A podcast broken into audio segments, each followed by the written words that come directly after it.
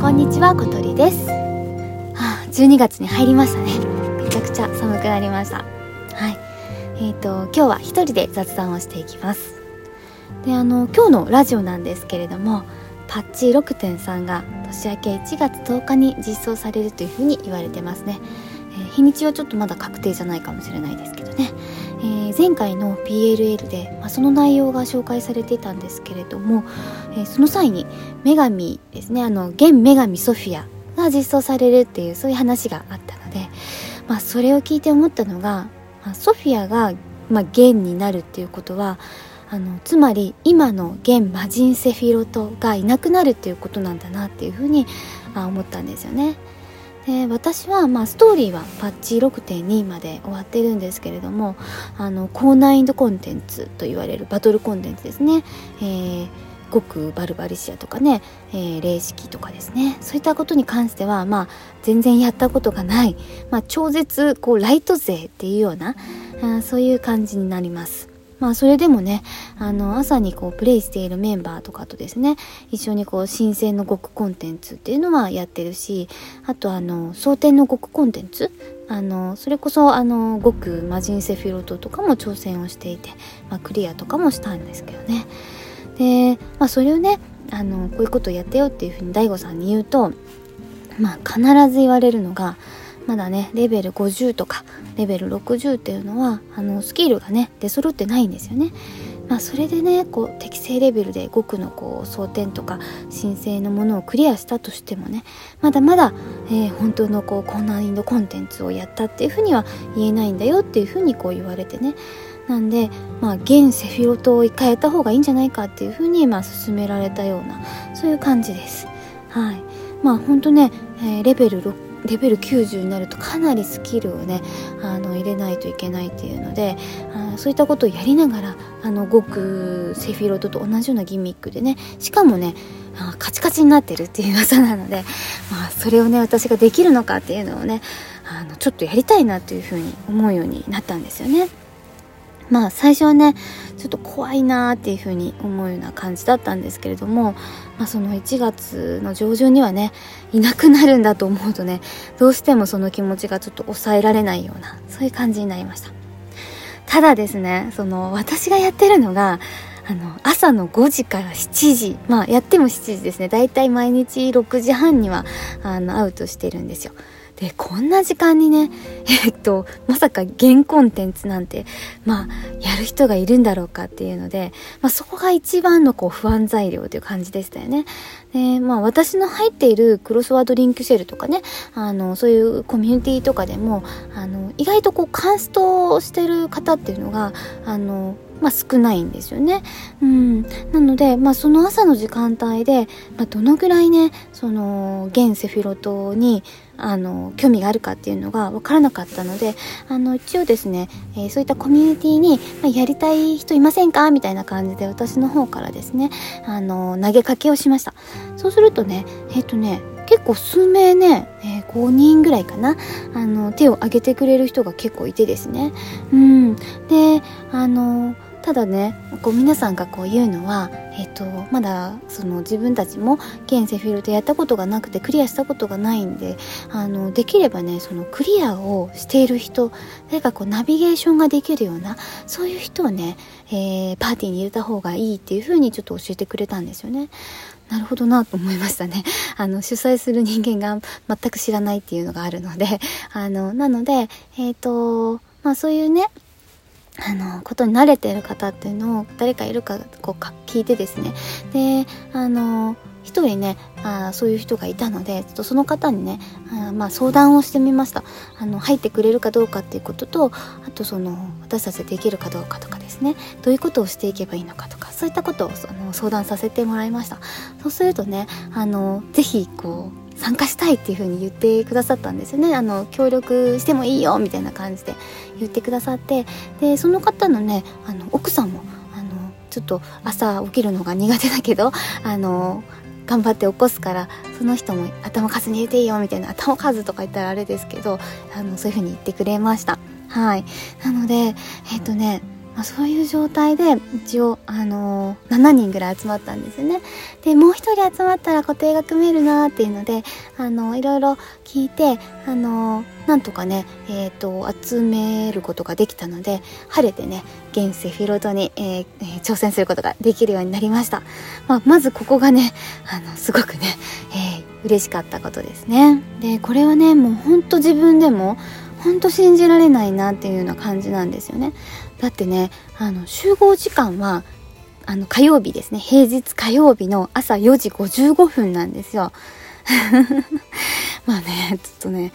どうかしてるんじゃないかっていうふうにはみんなも思うと思うんですけどでも本当にね実現するようなことになったんですよね。うん、で、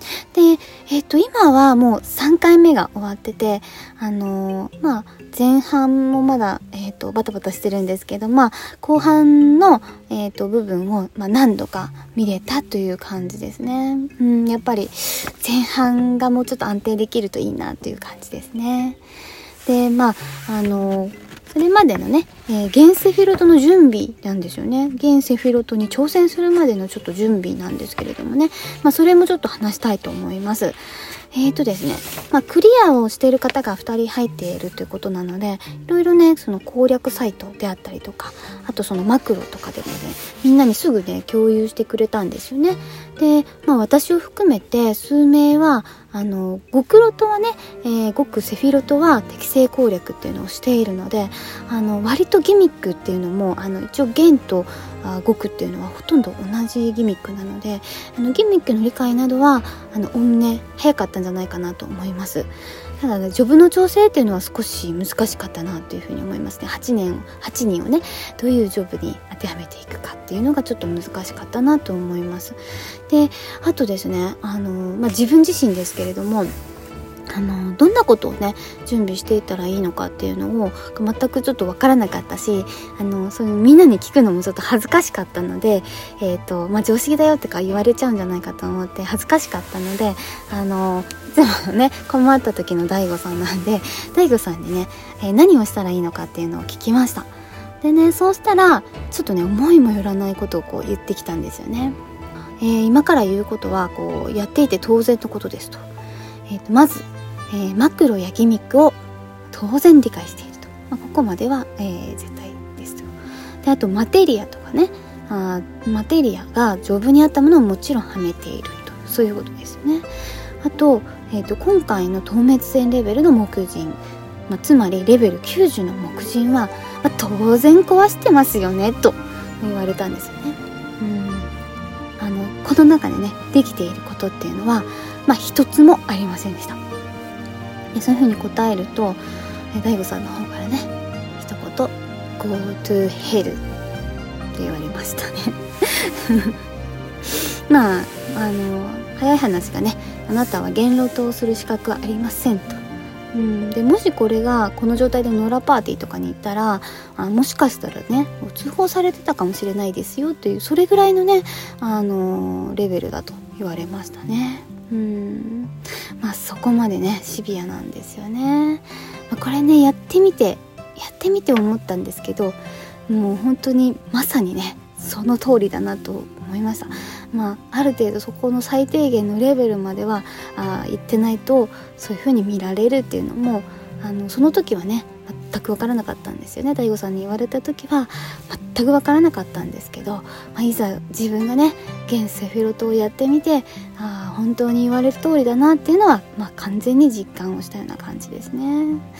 でねまあその後は一応 DAIGO さんがその木人透滅戦のやり方とかですねあのそれから召喚師にあったようなこうマテリアとかですねあとあの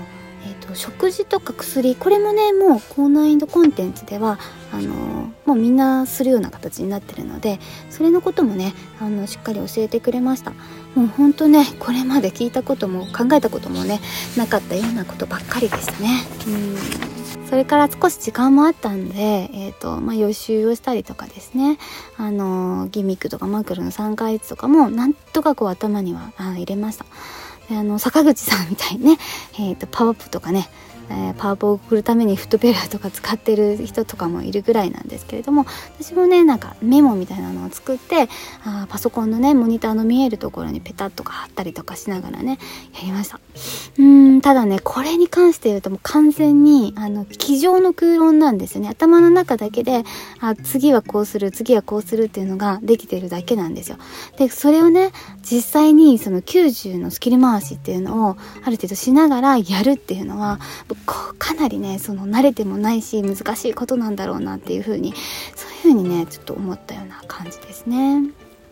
ね、先ほどもちょっと出たんですけどあの装備もあの整えました。でこのね現セフィロトなんですけれどもあのアイテムレベルのねえっ、ー、と565かな？それがあのシンクにされるレベルなんですけれども一応突入はアイテムレベル560というような感じでもできる。最低のレベルが560というような感じですね。はい。なのでまあ565にシンクされるということですので、まあ、それ以上の装備が必ず必要になってくるということですよね。はい。でえっ、ー、とね実はね私、えーと、カンストジョブっていうの何ジョブかあってえっ、ー、と今の踊り子とあとリーパーっていうのもカンストしてるんですけれどもこれはねあの私の友人があの新式をね作ってくれて、えー、新式なんで610のアイテムレベルがあるんですけれどもえっ、ー、とねこの今回使う召喚師なんですけど召喚師はね実はあの現セフィロトの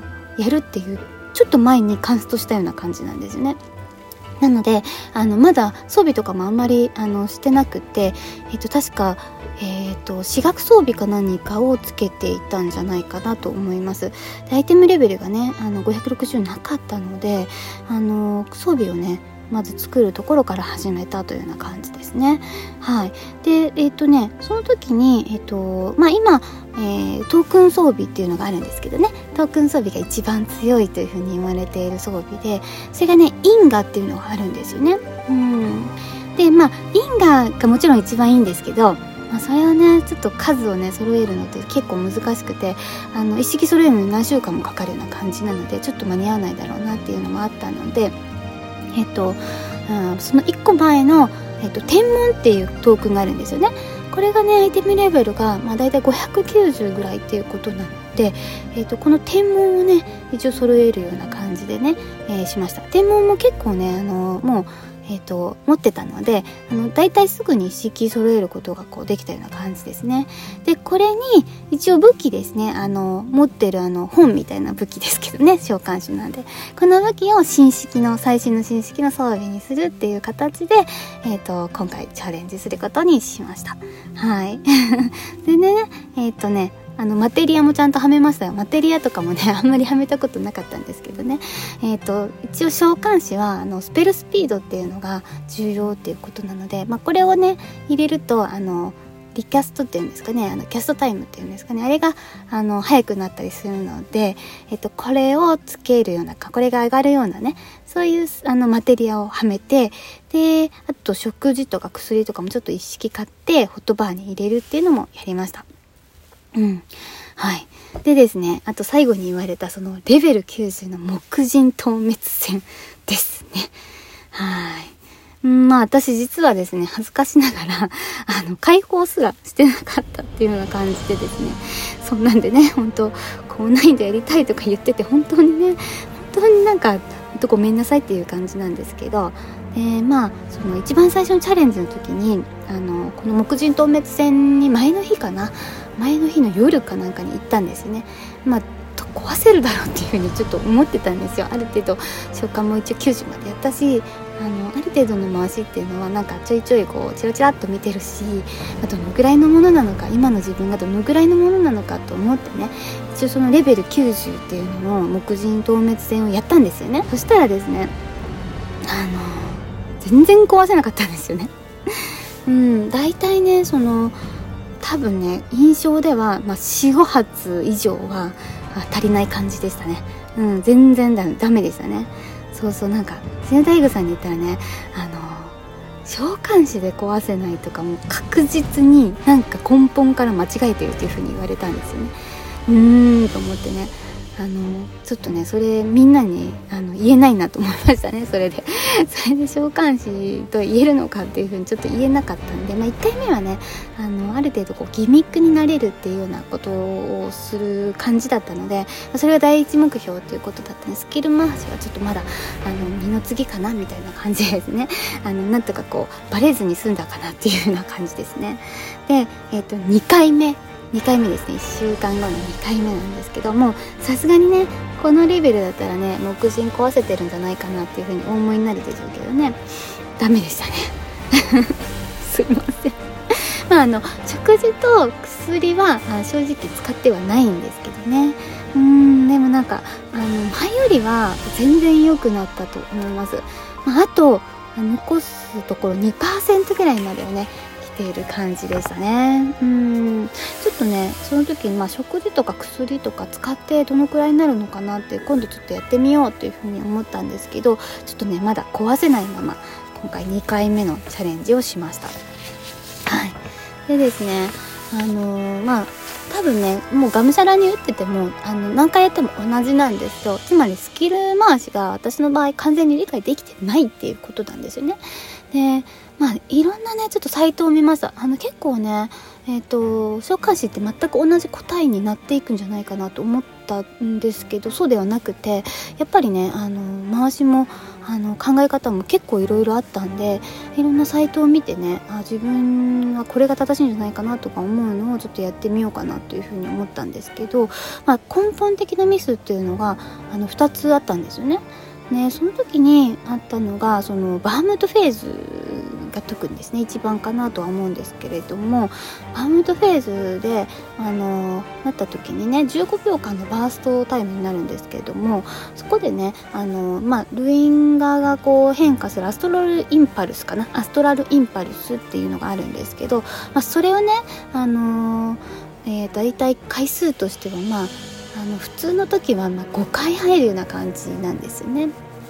なんですけど、あのー、高難易度の場合はね少しスペルスピードっていうのを早めといて、えー、と6回入らないといけないっていうような感じらしいんですよね。で私はあのほぼほぼねずっと5回っていうのでやってたので、まあ、そこがね全く違ってましたね。1回分足りなかったので。で木人透滅戦はねあのそのバハムトフェーズっていうのが2回来るので計2回分ですね、えー、足りなかったような感じです。こが一つですね。それとあのもう一つはあの私のこう癖なんですけどあの3番心3番心フェーズっていうのが今度あるんですよ。その時にねあの順番がいつもガルーダから打つっていうのがこう癖になってたんですよね。ガルーダってあのポンポンポンって打てるんでめちゃくちゃ速いんであのまあ普段はこれをね先に打ってそれからタイタンイフっていう順番になんかしてたんですよね。何も考えずにね。まあそれまではねそれでやってこれたんですけどあの威力がねガルーダちょっと弱いんですよね。であの一番最初に打つ時はまだシェアリングライトのねあの効果も残ってるので一番強いあのガルえっ、ー、とごめんなさい一番強いのがタイタンなんですけどねこのタイタンを先に、えー、打ってそして、えー、ガルーダイフっていう風に行くのが、まあ、いいだろうという風に言われているようなんですよね。まあ、ここもねなんかその先にイフイフ打つよとかいう人もいるみたいだしまあその時に違うのかなとは思うんですけどね一応、えーと、ガルーダタイタンイフっていう風にしてたところを、えーと、タイタンガルーダイフっていうのにに変えるような感じにしました。でね結構癖がもうちょっとついてて無意識にもうガルーダ打っちゃうところがちょっとあったので、まあ、そこを意識的に変えるのが結構苦しいなっていうふうに思うような感じでしたね。ねまあ、3回目のまたね前日の夜ね、えー、木人透滅戦にこう行ったんですよね。で今言ったようなこう2つの改善点というのを改善できるようにちょっと何回かあの木人透滅戦をやったんですよね。うん、で一応食事と薬っていうのもあの、まあ、薬はねあの一番いいって言われているあの G7 のやつですけどそれは使わずにあのその1個下の薬ですかね多分知力の G6 やったかな、うん、なんか知力やったかなんか忘れたけど多分それを使ってでえっ、ー、とそれはねバハムトフェーズの、えーと、1回目2回目2回目のアストラルインパルスの後に薬を使うっていうような感じのスキル回しでやりました。で、えっ、と、目人はっていうとやっぱりやっとねあの壊せることができましたね。壊すことができましたね。うんうん。多分ねミヤズマバーストをあのバフムトヘイズの時に2回目の時はあの4回入れるんですけどね。それもうまくできたんですよね。それができるようになったら、結構ね威力高いような感じになってあの割とこう何回目かで、えーと、壊すことができるような感じでしたね。うんうん。でまあこれがねもうとにかくずっと連打中連打ですよ連打。あのゆっくりとか考えるとかいう暇ないんですね。ちょっとこうイフリートの時にあのキャストが長かったりするんで 印象が長かったりするんであのちょっとだけ休めるっていう感じなんですけど もうそれ以外は常に連打っていう感じでですね、まあ、これをねその回せるか回せないかっていうのは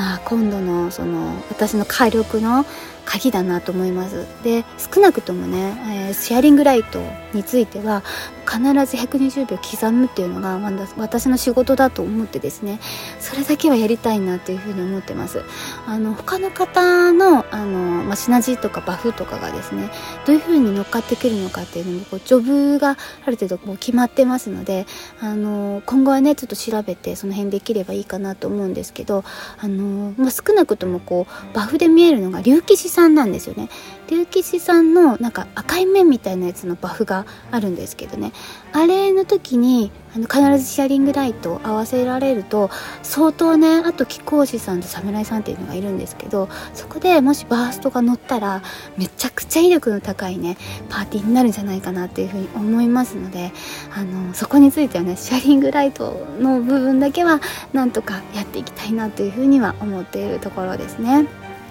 とねあの召喚師やってる方っていうのが90になってすごい悩むのが多分イフリートなんですよ。でねあの私本当あのゼフィロトのちょっと何日か前ですねにカンストしたんでまだねそのイフリートをそこまでこうガンガン使ったことなかったんですよね。あのえーと、ちょっとは使ってたんですけど ID とかでちょこっと使ったぐらいだったんであんまりね最初はねそのイフリートのあの何て言うんですかね。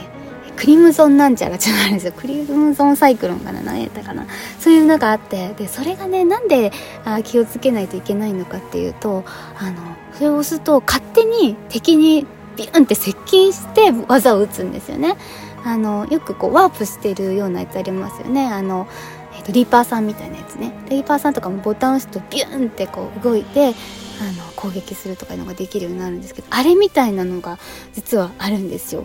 でそれが間違ってちょうどね多分ちょうどだと思います。あの頭割りに入らないといけない時に頭割り入った後ぐらいにちょうどそれの力ャが来るんですよね。でそれを間違って打っちゃったんですよ。でそうしたらあの頭割り入んないといけないのに頭割りから出て敵に接近しちゃったみたいな時が実はね2回ほどありましたね。だからその一番最初の3番新平図の時はそこにねちょうどイフリートが当たってしまうっていう風なこともあるんでもうねあの本当は一番最初にあのタイタン打ってその後ガルーダなんですけどもガルーダの前にもうイフリートを打ってあのそこのね危険を回避をねしないといけないのかなっていうような感じで思ってるような感じ。ですね。感じ感じ感じばっかり言ってますね。はい。うんうん。まあ私のその言路とはそういう感じでですね。あのー、まだまだねうんまあ、ギミックを体にこう刻むっていうのが、えーと、今一番やらないといけないことなのかなと。で、まあ、そうやって私たちがあのギミックになれることっていうのはつまりその今後はねスキル回しも意識できるっていうような風に、まあ、脳の脳のリソースを少しねそういうところに回せるような感じになるんじゃないかと。それからあのミスが減るっていうことはギミックミスですね。ギミック処理のミスが減るっていうことはそれだけねあのヒーラーさんの負担とかもどんどん減ってくると思うんですよね。そんな感じでこう自分ができること自分がやらないといけないことっていうのがちょっとずつ増えてくるとあのまた全体がね楽になってそして攻略に近づくんじゃないかと。そういうふうに考えてます。はい。まあねあと、えー、平日だったらあと3回ぐらい火曜日がね来るんですけれどもね。ちょっとそれだけだともしかしたらねあのセフィロト足りないんじゃないかなと思うのであの、まあ、固定パーティーにはなるんですけど、まあ、隙を見てね、えー、あのいつも決められた火曜日以外の日にもスケジュールを立てることができれば立てていきたいなというふうに思います。そしてねあのまたゲンロトがゲンセフィロトがねあの攻略できた時にこここちらの方でも話をしたいなというふうに思ってます。はい。そんなところで今日は落ちます。あ落ちます。というか今日は終わりますはいお疲れ様でした。さようなら